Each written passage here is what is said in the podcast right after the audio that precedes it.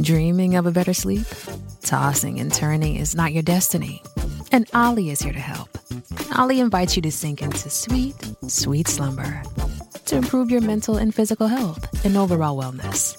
More than just melatonin, Olly's ingredients help you unwind your mind for a delightfully dreamy drift off. Sleep is on the way at Olly.com. That's O L L Y.com. Welcome to the Day Luna Human Design Podcast, where we discuss all things human design and how it can support you and your spiritual journey. This is not a one size fits all podcast. We are here to inspire awareness about how we are all different and help you answer the questions of who am I? What am I here to do? How am I here to do it? You can thrive and live the life of your dreams just by having awareness of your true self. So dive deep with us, get inspired, and start living your life on purpose.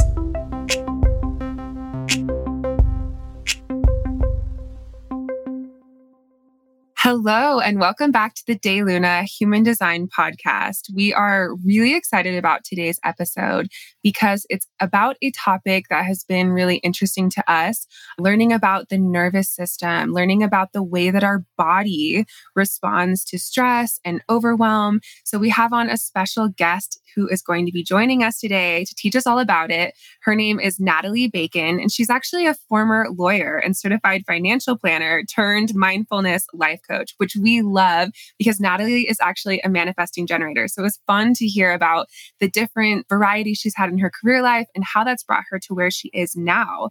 Natalie has a five star rated podcast, which has helped over a thousand clients in her program, Grow You, which helps women solve the challenges of motherhood from the inside out after her own journey of going from a type A overworking person into finding calm and joy in her everyday life, she now helps her clients to do the same. Yes. So this conversation talks about parenting. It talks about how to navigate overwhelm either as a parent or just an individual. It doesn't really matter. But this topic of parenting has been coming around and so many people asking, okay, but how do I live my design as a mom of three or, a, you know, a family of five? So really starting to talk about overwhelm and look at it with this new lens. I think this conversation is really helpful and just really enlightening in a different lens to use with human design. Okay, so without further ado, let's welcome on our guest for the day, Natalie Bacon. Thank you so much for being here with us. How are you doing today? I am amazing. Thank you so much for having me. I'm really excited to be here. Yeah, us too. So we just were on your podcast and we've got to connect before this. And we just love your energy. It's so much fun to get to connect with you. So we're really excited to have this conversation and for our listeners to get to tune into your wisdom, everything that you share and teach. So we'd love to start there. If you could just introduce yourself and share with our listeners a little bit about what it is that you do, teach, and share.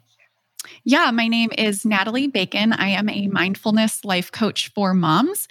I didn't start off as this. I was an attorney and then a financial advisor and have sort of had many careers. I keep evolving my career. I'm a manifesting generator, as we were just talking about before this, and it really fits um, with my my personality and my human design and i am most passionate about serving moms and kind of helping them with their day-to-day problems of overwhelm and stress and just personally i would identify as so type a and kind of overwhelmed myself with with career and how to balance all of these things and through my own work, I have really been able to calm that down almost to the point where I don't even identify as type A. Now, my husband might tell you something different, but really, these tools and practices have helped me manage my mind. So I'm not at the effect of my life, regardless of what is happening, and then tap into my body and really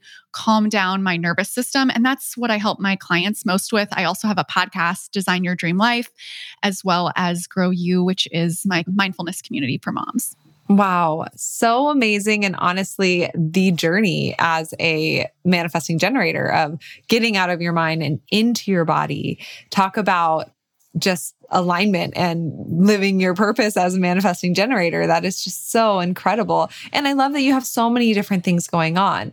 Um, being a parent is a big topic that has been coming around, coming around in all of our circles and communities, and just talking about even how to honor yourself. I mean, in our community, it's talking about how to live your design, right? But it's the same thing how to honor yourself as a parent though still and taking care of little ones and still mm, like how to navigate that overwhelm while still honoring your own truth and and your needs and your alignment. So how has that journey been for you and why has this kind of been something that you're so passionate about?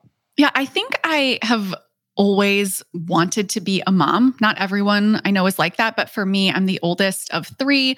I am 36 now and I'm a first time mom this year. So, you know, I really have always had this passion for moms. And I also had a passion for personal development. I have a minor in philosophy. So I've always loved, you know, those life questions.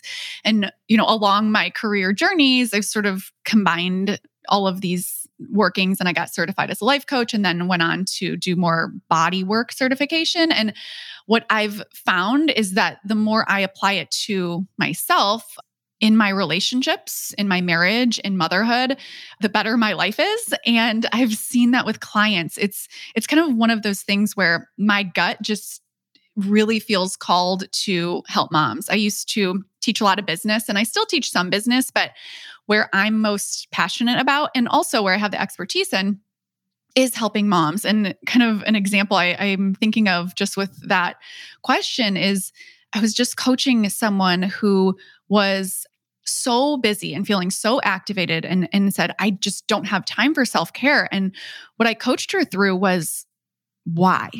I think, you know, this is a generalization, but as women um, and as moms and, and we're taught to prioritize everyone else. So her calendar was okay, work full time for her, then all of her kids' activities. And then she's also, I call it for myself, the house manager, but she's cooking all of the meals. And so when she looked at her calendar, it was full and it felt like it was happening to her. And so she didn't have that space for self care. And one of the things that I helped her with was just taking a step back and asking questions like, why? Why is it that everyone else's activities are a higher priority than my own. And I think on default, we just think, oh, yeah, the neighbor's kids are in gymnastics or the, you know, neighbors are, are doing this activity. So that means we should. And that's not necessarily a bad thing until our entire calendars become so full with that that we're neglecting ourselves. I don't think it's that common to talk about oh yeah i'm blocking off two hours every thursday or an hour every single evening for myself.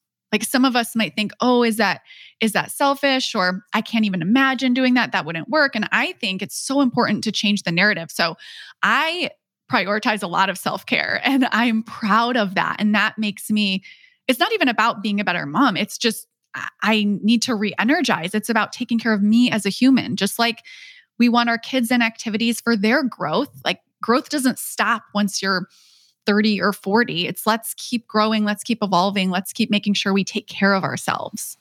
Yes, absolutely. And talk about being a role model for your children, showing them what it looks like to take care of yourself and to prioritize your needs and to um, self regulate versus just giving yourself away to the needs of other people.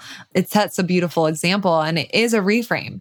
It's an absolute reframe because that's like the first question I think with any change in general especially when we're overwhelmed or burnt out, whether that's in your work, whether that's as a parent, anything that's new and kind of shifted how you're doing something is always how. Like that's not possible. You don't understand. I have a, a newborn and a three year old, and there's just, it's impossible. And starting to shift that perspective and be more of that observer of your current routine and life and experience and say, ask that question, why? I love that. To really start to see, okay, where can you make this shift and start changing these practices to make that space for yourself because I think we're so afraid to take up space, especially as parents. It's like, it's all about my kid, it's all about their growth. I want to make sure that they're okay. And so I take up as little space as possible. And really, it's like, I don't even know. I feel like this new paradigm of parenting, we don't have that many examples, especially in our media or, um, you know, things that we're seeing online of people really modeling that and doing that, unless they're like, you know, millionaires and they have like six nannies.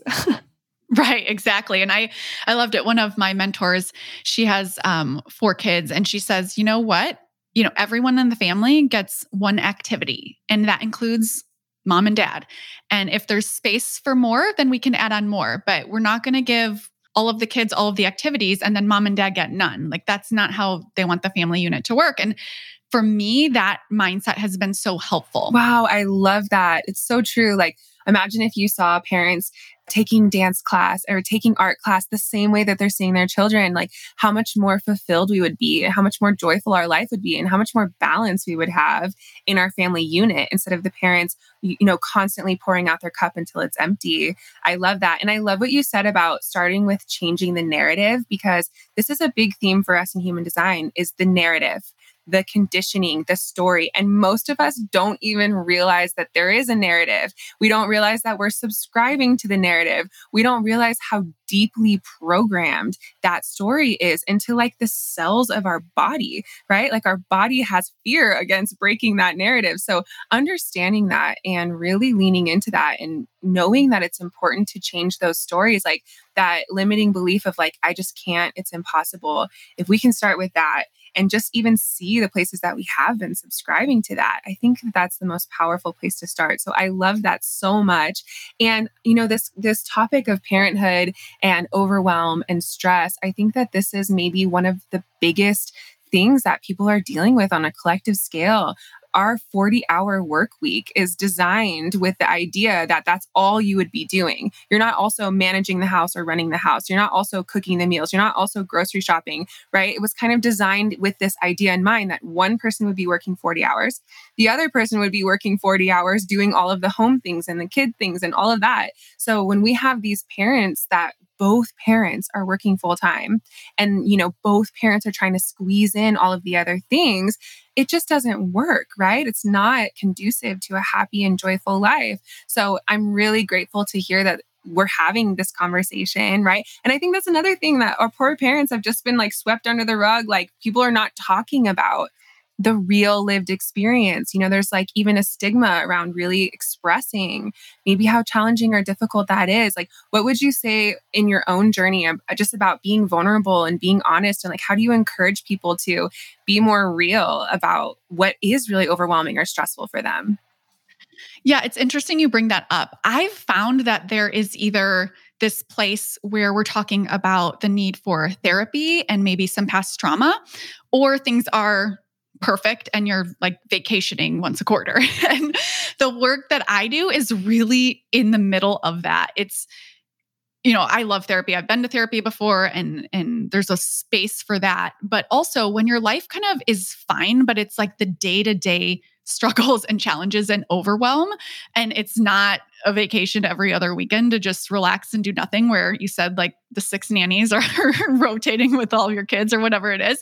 It's okay, we're living you know, in modern parenthood and how do we navigate kind of how it's been set up as as a system and also giving ourselves permission and that's really what i encourage my clients to do is give yourself permission to just not do any of it. Like you don't have to do all of this. Let's take a step back and and see what do you want your life to look like if you genuinely want all of those activities and you don't want any self care for yourself, right? Then I would ask why. And typically that's not the case. Typically it's I want my kids to be in activities because they want to be in activities and I want self-care. So I think it's coming to the table with like a different type of conversation as as a team. I'm constantly saying in my family like we're on the same team. It's not me as as mom trying to boss people around or control them right which leads to nowhere. It's not successful and it creates so much resistance. And instead it's if one person in the family is is is struggling or if the calendaring and the and the activities that we're doing and, and the busyness that we're involved in is overwhelming to us and we're kind of in this activated almost stress response state you know let's pause and take a step back and come together as a family and talk about what do we want to even be doing why are we doing all of this it's sort of like the idea that happiness is over there or that you're quote unquote better if you've done more or achieved more. I was listening to this book recently. I can't remember what it was called, but the author said we should be called human doings instead of human beings. And I was like, mm. that, right? Mic drop. It was like, I get that. And and so it's a reminder, it's it's not that you want to do less and just sit around. It's that you want to focus on creating the energy that you want to approach your life with and then take action from there so that you're coming from your life or you're approaching your life from a calm, energetic, open, aligned state. And and it, it it sounds a little bit like okay, that sounds great, but also like there's this practical side of it.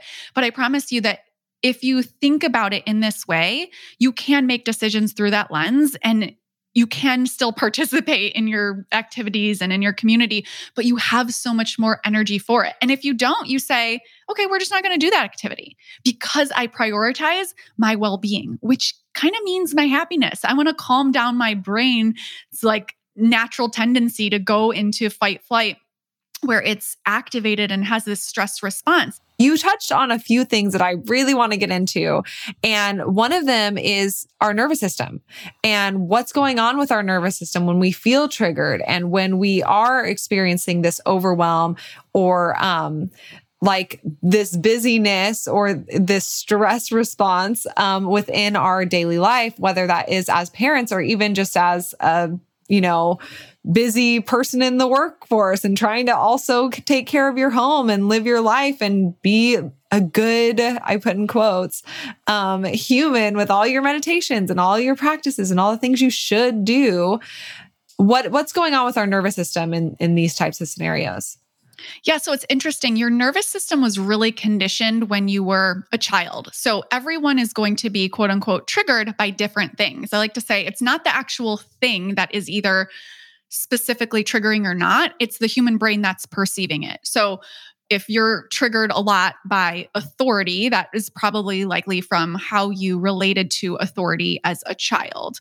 Or a really simple example is I get really triggered if there are a lot of flight changes to my you know airfare or something and and my husband is not at all. So his mom my mother-in-law is a flight attendant and he grew up in airports and he's just not bothered by it at all. And i i, I see my my primitive brain sort of freaking out thinking this is terrible and i really have to calm myself down. So that's just a basic example but really what's happening is your nervous system is designed to help you survive. So if you're really in a threatening situation, we want our nervous system to be triggered. I was coaching someone once who who was in an abusive relationship and you don't really want to stay calm then. That is a real reason why you would want to be activated. The problem though is most of the time and most of my clients I'm I'm not working with that population and the rest of us are in our modern day lives where we're safe in our homes and we get a call from our boss or our flight is canceled and we're getting activated in a way that our brains weren't really designed to do. So we go into fight, flight, freeze, or fawn, the four survival states. And it's not necessarily a problem as long as you can calm it down. The problem is when you're always in this activated state. So each one of those states has different characteristics, but the gist of it is if you're constantly in this activated state, which is coming from your brain scanning for danger. So if it perceives a threat or danger, it will go into one of those states. And if you don't calm it down, it just has a lot of negative effects on your body, let alone just feeling terrible. You're going to be constantly stressed and constantly overwhelmed. And then that affects digestion, it affects your immunity, it affects your relationships because you're unable to think about things from um, put simply, like a more optimistic place. You're always kind of looking for worst case scenario. And so, what you want to do is calm that nervous system down, which is possible. A lot of times we just think, oh, I'm just like this. And really, you can reprogram your brain to calm that nervous system down. So, for example, the last time this happened with the flight changes, it was several months ago, but I was allowing, I was really getting in my body and allowing myself to breathe through it and remind myself that I'm not going to die, brain. I can calm down. It's sort of being dramatic and sort of understanding that you can condition that response to decrease instead of if we're not aware that this is even possible, we might even build more resistance onto it. So it gets even worse. So interesting. So I as you're speaking, I'm like thinking of all the different things that mine's like triggered. And I get into a fight or flight with either bugs or with crumbs. And I grew up my my home growing up was like a hoarder house. And I talked about my childhood a lot on this podcast, but the feeling of not being able to escape the like filth and the dirtiness and like I would wake up with bugs on me and and like always roaches in my shower like just a lot of like traumatic to me things that now as an adult you know other people who don't know it's like why are you getting so triggered? Like just don't be dramatic. It's a bug or or I can't sit in booths at restaurants because I feel my in my body the crumbs like that are often in the booth seats like when you sit on the booth seat it pushes down the seat and the crumbs and the crack are revealed.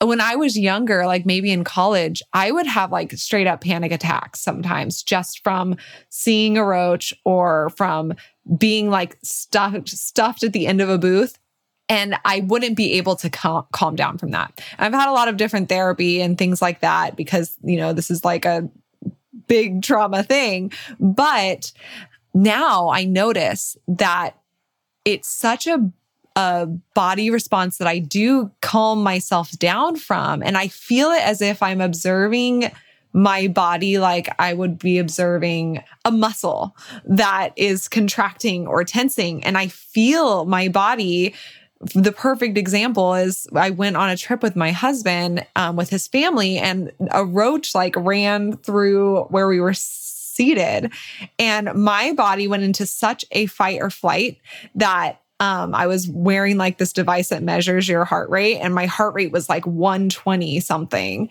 And I was like, trying to calm myself down. And he's like, it's okay. Like, you're safe. You're fine. Every time that I went to take a drink out of my um, cocktail, I had to like look at my drink because the ice I kept thinking was like a roach in my cup, like hitting my mouth. And it was like this literally like fight or flight. And I was thinking to myself, like, this is my body's response. Like, my mind knows that it's ice cubes in my cup. Like, my mind knows that I am safe and I'm fine. And like breathing through that with Brian there and just trying to calm my nervous system. Is there I mean, for me, it really helped with the breath and with talking about it and not having like this internal experience that I'm trying to hide because that oftentimes I found makes my fight or flight feel even more unsafe because now I'm trying to hide. But are there any other tools or things that people can do when they when they like observe their body going into this fight or flight to kind of calm that down and come back into a safe space it within their body. Because like i said it's like my mind knows but my body's like taking a while to catch up. Yeah so a couple things here. It's really um, good to acknowledge how helpful that survival state was for you when you were a child. That was necessary. Like we needed that. You needed that. That's how all of our nervous systems developed. It's not like like for me, I, I went into a lot of fawn, a lot of people pleasing, a lot of uh, being aware of other people's cues. Growing up, my dad was an alcoholic. And so that really served me well to be able to tell like instantly whether he was drinking or not. And so throughout childhood, our nervous system is adapting to our environment. And what was really useful then, uh, assuming we're growing and we're not in that environment anymore, as adults, is just no longer useful. So we want to have such compassion for that part of you and almost approach it like with loving kindness, but to use a tool that I call it's sort of like your lower brain and your higher brain, your toddler brain and your adult brain. It's sort of using that adult brain to reparent that lower brain, that toddler brain. It's like we don't want to let the toddler brain go wild because, well, it's well intended.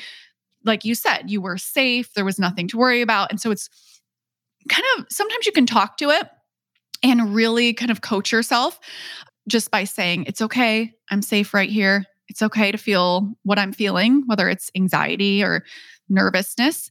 And also, I'm going to choose to drink this drink. Like living in both of that. So you're honoring it and acknowledging it.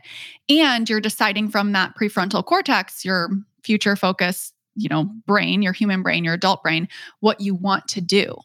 And so that's how you can really um, start to change that kind of response it's it's a lot of repetition as well. And this, like you said, it was a little bit more traumatic in your instance or example, but it could also just be for I coach a lot of moms who want to stop yelling at their kids and they're really triggered by their kids' behavior and sort of having compassion for yourself and understanding, of course, my brain is scanning the environment for a threat or danger. And my daughter's kind of throwing silverware at each other is a threat or danger. Now, is my survival threatened?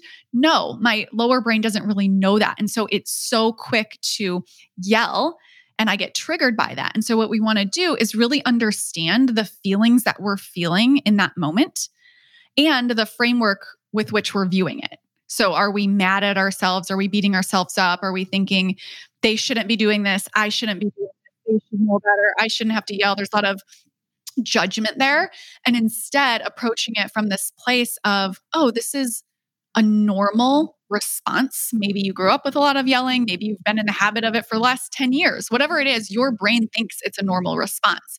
So having compassion for that part of your brain and also deciding to show up on purpose how you want. And like it took maybe 10 years of practice to get into that habit, it does take practicing the new habit for it to become a habit. But you know, if you're not in a rush, if you have so much compassion and love for yourself, then it's okay. We don't have to solve this problem tomorrow. We just need to be practicing the new way of calming ourselves down and showing up on purpose. Mm, I love that so much. And the compassion piece of like being compassionate and loving that part of yourself, but also choosing a different action. So helpful. And also the example of yelling at your kids, um, because that triggered feeling of like it's unsafe. And then that fight or flight kicking in as a parent, I can only imagine. Wow. Oh, I just was curious. You talked about the fight, flight, freeze, or fawn. Obviously, I think I know a little bit about what fight and flight means, but can you talk about like what are those different responses? Like, what's the difference between a freeze response or a fawn response? Yeah, really good question. So I'm going to give you kind of the basic um, explanation because I think that's the most helpful one to kind of remember. So, fight, if you think about fighting, right? Except it's turned inward. So it's like anger towards yourself. Like if you're really feeling frustrated or mad, that's like that fight. Um, a lot of you know, I can identify this when I was younger. I was always about fairness and injustices and like sort of this this fight energy that you approach life with or your brain thinks is the most useful. Flight, interestingly, can be a lot of perfectionist tendencies. It's it's not necessarily you're running away, although it can be, but most commonly, at least with my clients, it's doing and going. Like you will not pause and slow down. In fact, I find it so challenging to persuade my clients to do what I call 10 minutes of silence or I'll try to get them to do 3 minutes of silence and I get it. It's it's it's almost like we want to blame time, but when I shorten it down to like 1 or 3 minutes, it's like we all have that and yet sitting down I challenge everyone listening to do this. Just sit and do nothing for three minutes. And if you are someone who is in a lot of flight, this will be very challenging for you. One of my clients emailed me and she said, I tried it and it was terrible. And I was like, yes, go try it for 30 more days and then write back. And she said, I love it because as much as we say we want to get out of overwhelm and we we believe it, that's that parent part of our brain, it's true, but our bodies are in the habit. I'm like, you have a decade of practicing the feeling of overwhelm. So it's going to be very uncomfortable to change that. So, flight is where you're going, going, going, kind of trying to prove your worth, be better all of the time, and you really just can't take a break and you feel guilty doing it. Fight, flight. Um, freeze is sort of where you shut down. This can be a lot of feelings of overwhelm, and taken to the extreme, can be feelings of depression and, and sort of it's your brain is interpreting whatever is in your environment as it's like not even worth it to to try. Like we're just going to go inward. And, and you think of typical overwhelm, it's like throwing up your hands. This is not even worth it. It's impossible. I just can't even handle this. Um, and fawn, which is one that I didn't know about before this work, but I again could identify with personally, it's the people pleasing. It's maybe, I'll use my example growing up in an alcoholic family, kind of scanning the environment all of the time for you know how can i make sure everyone is safe and happy and what do, who do i need to be to make that happen to the extent that i can so people in fawn it's a lot of kind of giving at your own expense meaning you would rather have everyone in your family be happy and you're like miserable and i don't think we intellectually say that, but that if we reflect on our lives, that is what's happening. So even just having these four frameworks to think about can be really helpful. And I joke that um, I used to be so type A and, and I'm not anymore. And part of that is just noticing a lot of my quote unquote type A was just perfectionism and people pleasing. And that activated nervous system where again, I wouldn't have said this out loud, but what was happening was I didn't necessarily feel like it was safe to just sit down and do nothing. And what a gift it has been. I promise you, if you are listening and you think that that sounds impossible, keep working on this and growing because it is possible and it's amazing. I just do nothing sometimes and I love it. Like you, there's no guilt. There's no I should be. There's like, there's joy in this moment right here. And it sounds cliche, but it truly makes your life so much better, regardless of what is happening in your circumstances. Wow. Okay. I have never heard those four described in that way. And it's like a light bulb moment to hear this de- description because I think that. I had kind of like my own version that I didn't read anywhere. I just like t- took the name of the word and was like, must mean this. So to hear those different descriptions is so fascinating. And as you're speaking, you know, of course, probably everyone listening, including me, has been thinking about, okay, what are my triggers? What are the things that have really created a response in me? And then I can look at there's kind of different things that maybe give me different responses. Like I kind of share with you, I also grew up with my dad being an alcoholic and um, definitely was very in tune with like, what do I need to do to make sure everything is okay? And I'm the last person on my list that I care about. So I think that that fawn response is something that I felt a lot, especially with, you know, in group settings, when I'm with my family, when I'm with friends, I can really sacrifice myself and feel like I put everyone else in front of me. So I really resonate with that. And then I can also think of things that trigger me, like um, getting in trouble or like, you know, someone giving you criticism where I feel actually the, the fight an internal anger. Like my whole body just gets red, like my face is red, and I'm so mad at myself, or, you know, filled with self hatred, you know, on kind of like an unconscious level. So it's interesting to see, you know, different triggers maybe give me different responses and to, to see all of those things as just a dysregulated nervous system. And how can I witness that and have compassion for maybe why I'm reacting in that way, but then also choosing choosing something else. Yeah, you really summed it up perfectly there at the end with just being aware of it and having compassion for yourself through it, which I think is a lifetime journey in and of itself. We all want to be more compassionate towards ourselves, but I don't know about you. My brain is crazy and I'll be so critical and judgmental. I, I, joke, I lost our car not that long ago and I, I found it. But during that process, and I do this work for a living, I was so harsh. The things I was saying to myself, I was like, how could I do this? This is so stupid. Like, I'm ridiculous. And um, in the moment, I allowed myself to just breathe through it and kind of ignore those thoughts and then just put my brain to work on more helpful questions like, what can we try next? Where can we find it?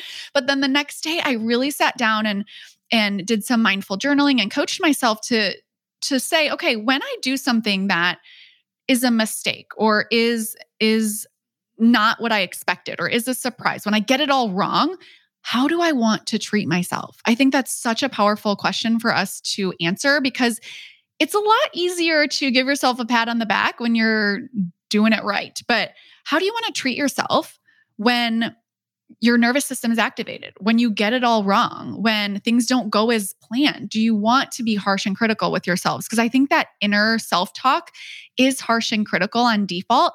But you can choose to have more loving kindness towards yourself um, and make it a practice. Yeah, that is beautiful. And we say a lot with our relationship as business partners, but also best friends. Something that has been such a blessing is that you know, when I make a mistake, I forget to email someone or, you know, I do something that has a typo, I can be so hard on myself. And Shayna's like, don't worry about it. It's no big deal. Like, you know, we'll fix it. We'll do it next time. And I'm like, wow, it's so beautiful to get that kind of like forgiveness or uh, validation. And it's so easy for me to do the same for her. So I've really been able to learn, like, how can I speak to myself the way I would to a sister, to my inner child, to someone that I'm nurturing? Um, and that is, of course, a practice and a journey. So I love that. And I love what you talk about with it being habitual, you know, creating a new habit and recognizing how long you've been in that habit, like just giving that awareness, like, okay, it's going to take some practice then.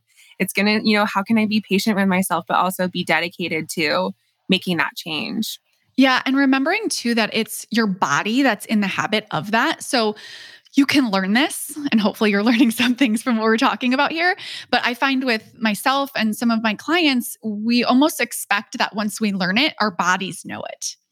And that's not the case. And so like me who's been doing this for years you lose your car and you find yourself talking to yourself in that way. It can be easy to then add on judgment to the negative self-talk which is just not useful. And i like to say I'm a human being. Of course, this is work to be done. Of course, there's still work to do. And there's no kind of point where it ends. But if we love ourselves through it and give ourselves grace, even when we're being judgmental, it's like coming back to remembering your humanness. I like to say I'm a human mom, not a robot mom, to kind of ground myself in that truth and um, just make it a practice that I continue to do to the yeah, beautiful. And as you're sharing all this, I'm just thinking about all the correlations in human design. I mean, you having this undefined root center, and that is this feeling when out of alignment of wanting to do, do, do, and feeling like you can't turn it off. And I have the same thing.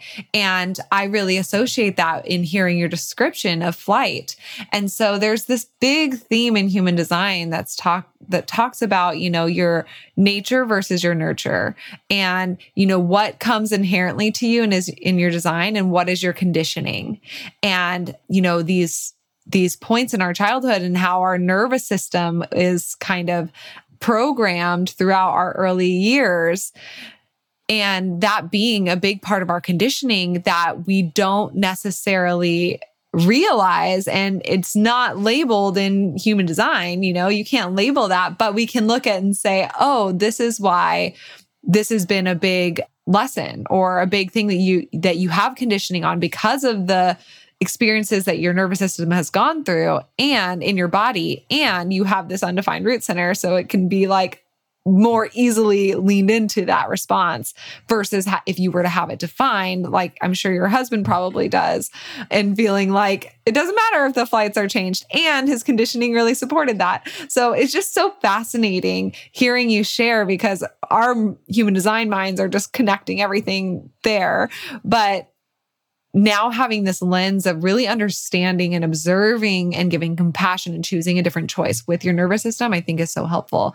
And yeah, I I didn't I always thought that it was flight or fight or flight. Like that's one thing. I didn't realize that it's like fight, flight, freeze, or fawn.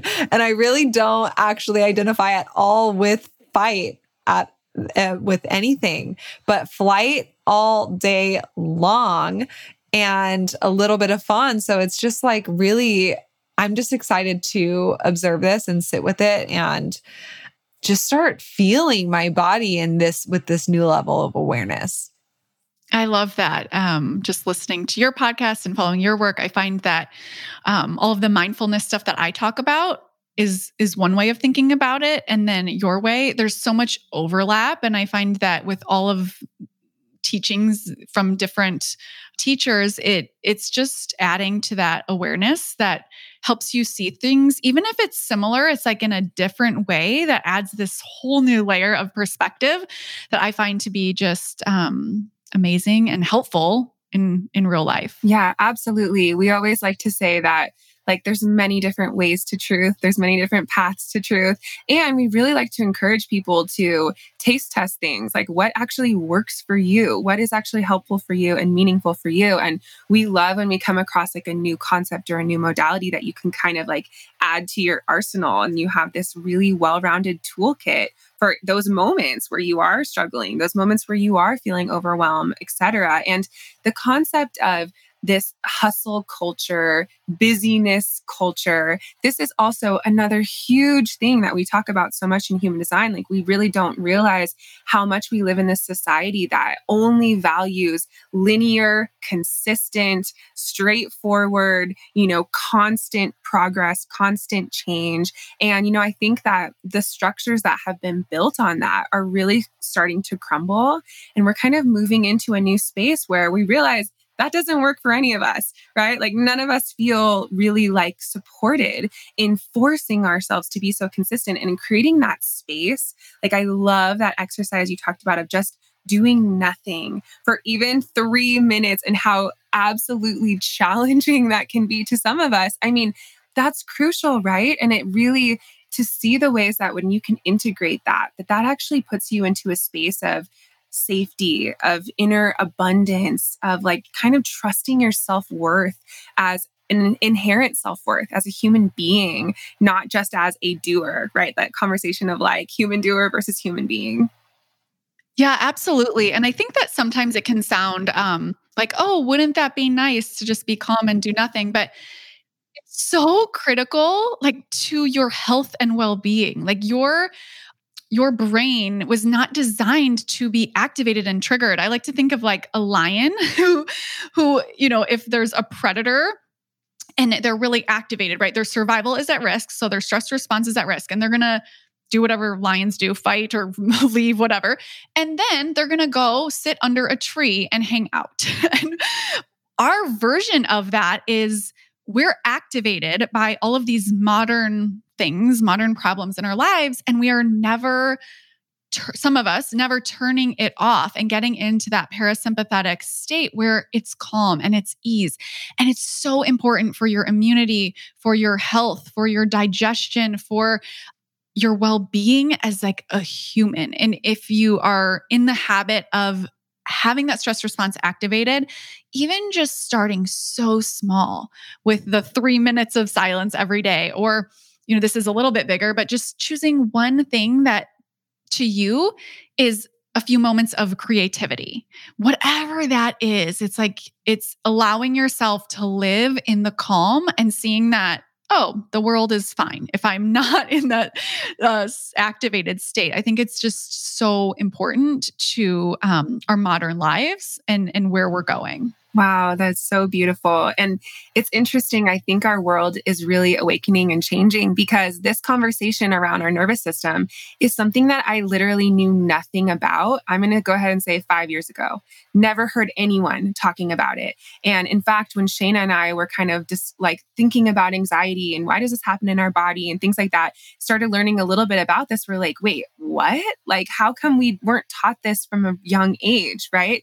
And it's interesting to see the world kind of catching up.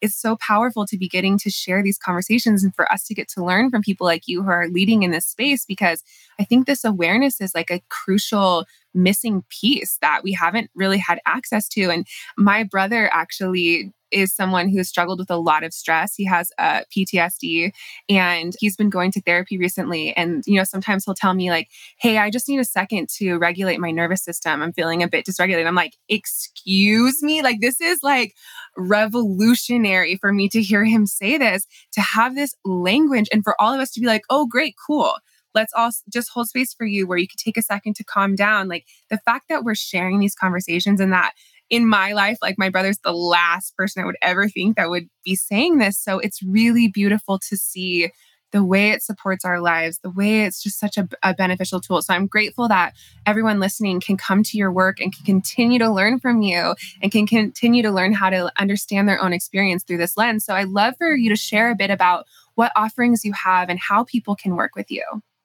Yeah, I feel called to just share one more tool when you're talking about um, uh, your brother. I don't know why it reminded me of this, but um, I think just thinking about people in our lives who maybe don't do this work. So I love thought work. I love personal development. I love mindfulness. I love your podcast, all of these things, right? And my husband like supports me, but he doesn't have the same passion for that. And I would guess that a lot of your listeners may be in that space as well. So, something that we do as a family is during our, our nighttime routine, we just all go around and name our top three feelings from the day and what we were thinking that created those feelings. And we make it like a light and fun activity. And there's no pressure. I'm not you know thinking steve better say you know connected because of me or something it's it's really personal but it's a way to include everyone in the family and really to to teach emotional awareness to our kids so they have that language. Oh, I'm feeling anger. Oh, I'm feeling frustrated. Oh, I'm feeling anxious or or happy or delighted and kind of increase that emotional awareness, the emotional vocabulary and to normalize all feelings and hopefully that just kind of like you said has this ripple effect for all of us to to become more emotionally aware. Wow, I love that so much. I'm going to do it tonight. I can't wait. I love so it. Cool. So yeah. So, um, my name is Natalie Bacon. I have a podcast, the Design Your Dream Life podcast. I have a mindfulness community for moms called Grow You, and you can find out all about me and all of my offerings and teachings um, on Instagram at Natalie Bacon Coaching. Thank you so much for having me. Thank you so much for being here. I learned so much and I'm fascinated in this conversation. So I know all of our listeners are too. So thank you for sharing your wisdom with us today. Right back at you. I'm so glad that you are coming on my podcast as well. So it's a perfect match. Thank you. Thank you for everyone listening as well. This conversation was just so good. I loved learning about this. And now I'm already just can't wait to start just observing my life with this deeper lens and with human design. But as you know, you can connect with any of our offerings on our website, daylunalife.com, on Instagram at dayluna, and you can pre order your copy of our book right now on our website. You're going to want to pre order and not wait till January to get it because you get all the pre sale perks, including a chance to win free tuition for our human design reader training. And this month, we actually drew our first winner, and that's so exciting. And next month in October, we are going to be drawing our final second winner for that training. So you can pre order it at our website on daylunalife.com. Yeah. So thank you so much for everyone who tuned into this episode and learned about triggers and nervous system with us. Like, I genuinely thought this was so fascinating. I'm feeling like maybe we'll talk about something in this realm in our online membership, Your Human Design Besties, because that has been our favorite place to just get to share our own journeys in a deeper way and really connect with our besties and learn from their experience and it's just been amazing, you know, to have people who are excited about the same things that you're excited about, to be learning every month about new things that we can integrate into our journeys, to be able to share that and witness each other. It's been such a joy. So if you're thinking about joining our online community, you can also check that out on our um, website, daylunalife.com. But thank you so much for being here with us. We hope that this conversation was illuminating for you, and we hope you have a beautiful rest of your day.